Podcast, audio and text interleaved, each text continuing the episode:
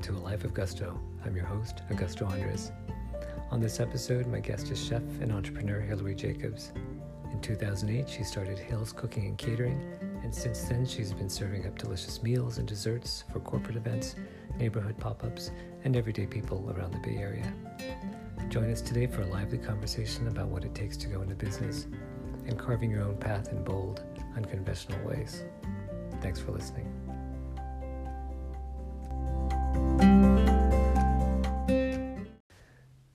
Jacobs, welcome to the podcast. Thank you for having me. You know, when I came up with the idea for the podcast, you were one of the people on my list to talk to just because I think your story is so unconventional in a lot of ways. Can you talk a little bit about when you got the idea to start cooking? Kind of came up when I was working at Kumara Preschool. I was just young out of high school, not really sure what I was going to do with myself or, you know, how I was going to achieve my career. I would make all the kids the snacks. Um, I would just be creative with it. Uh, you know, kids should try new things while they're young, so I would make them, you know, different types of pastas or stir fries. And then a parent one day said to me, You should cook for a living. And then that kind of just sparked the idea in my head like, yeah, I enjoy cooking. I like cooking. Maybe that's what I should go into. Was that something you hadn't thought of before? Yeah, I mean, I thought about it, but maybe not like as a career choice. Right. I think I just enjoyed, you know, my family cooks, but it was never necessarily something that was like, I want to go into cooking. I just enjoyed feeding people. Right. How did your family react when you decided to go into cooking? Just oh, because, oh, cooking? Yeah, just because growing up in Marin, you know the deal. Everyone's like, oh, you got to go to college to be successful. How did they react?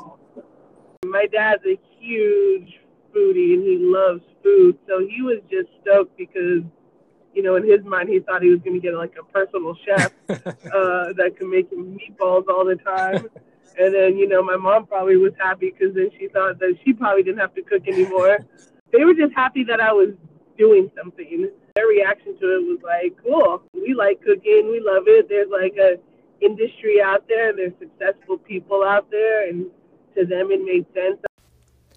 So you decide to go for it, and you end up looking at a couple different cooking schools. What made you settle on Tante Marie? It was small, it was cute, it was personal, and it was a six month uh, six month uh, course versus like a two year program. You know, and I have my attention span is short, so I was like, oh, this is perfect. So I kind of think I know the answer to this question, but what kind of student were you? I would get in trouble in class for experimenting and not following the recipes the way that I was told to follow the recipes. and she'd be like, my teacher, like, we won't name any names, but my, she would get super frustrated with me because, you know, I'm just me. Like, through, we had access to alcohol. I would always throw brandy into my desserts. she would always be like, what? What is, what's in here? And I'm like, brandy. And she's like, it doesn't say that on the recipe. I'm like, but does it taste good? Isn't that the point? Doesn't it just taste good? But anyways, I love that.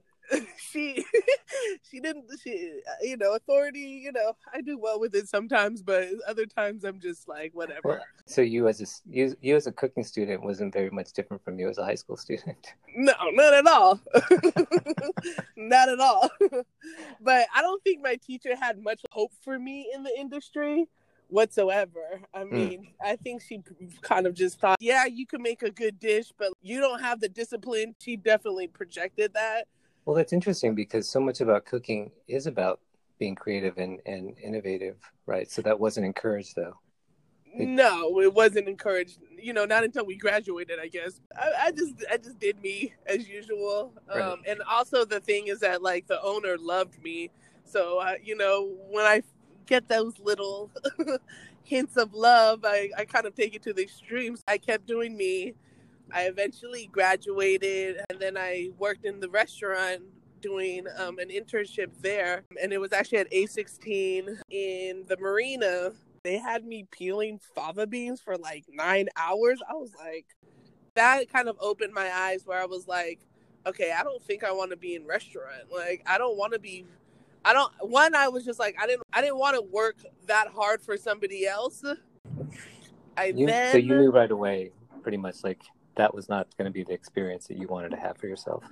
Yeah, I knew right away. I was like, no, no, no, no, no, no, no, no. I mean, just because I just know myself well enough that I was like, I'm not gonna have somebody yelling at me. So a couple months after you graduated, you ended up getting a gig at Otis downtown.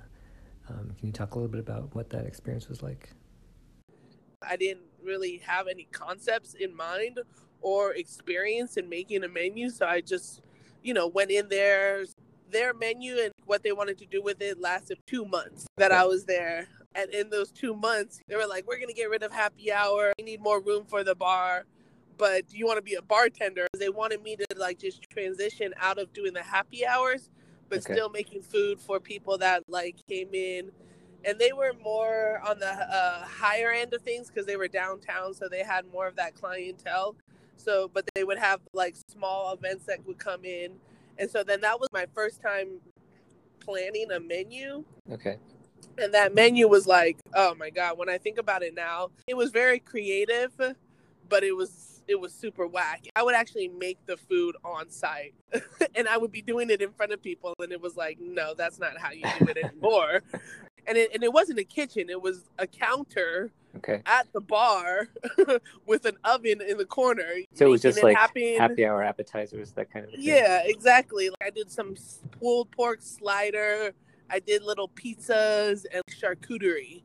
You know, that was what I started off with. I would bartend and then I would do food for the, for their events and like their holiday parties there, and that's how catering like and that's kind of just how I fell into catering. So when did that become its own thing? When it was just when it was just you?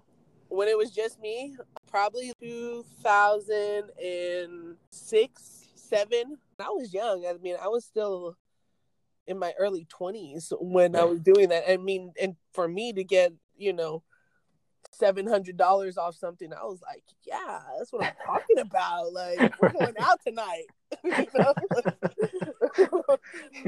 but, you Game know, over.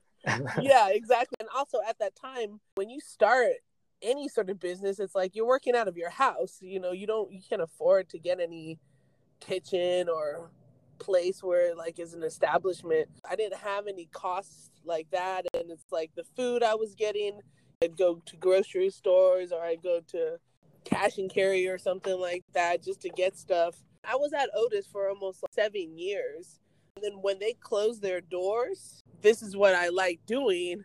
I like catering for for parties. I like catering for people. So now it's like now I really got to like start it on my own. So you kept you kept um, working at Otis even as you were starting the catering.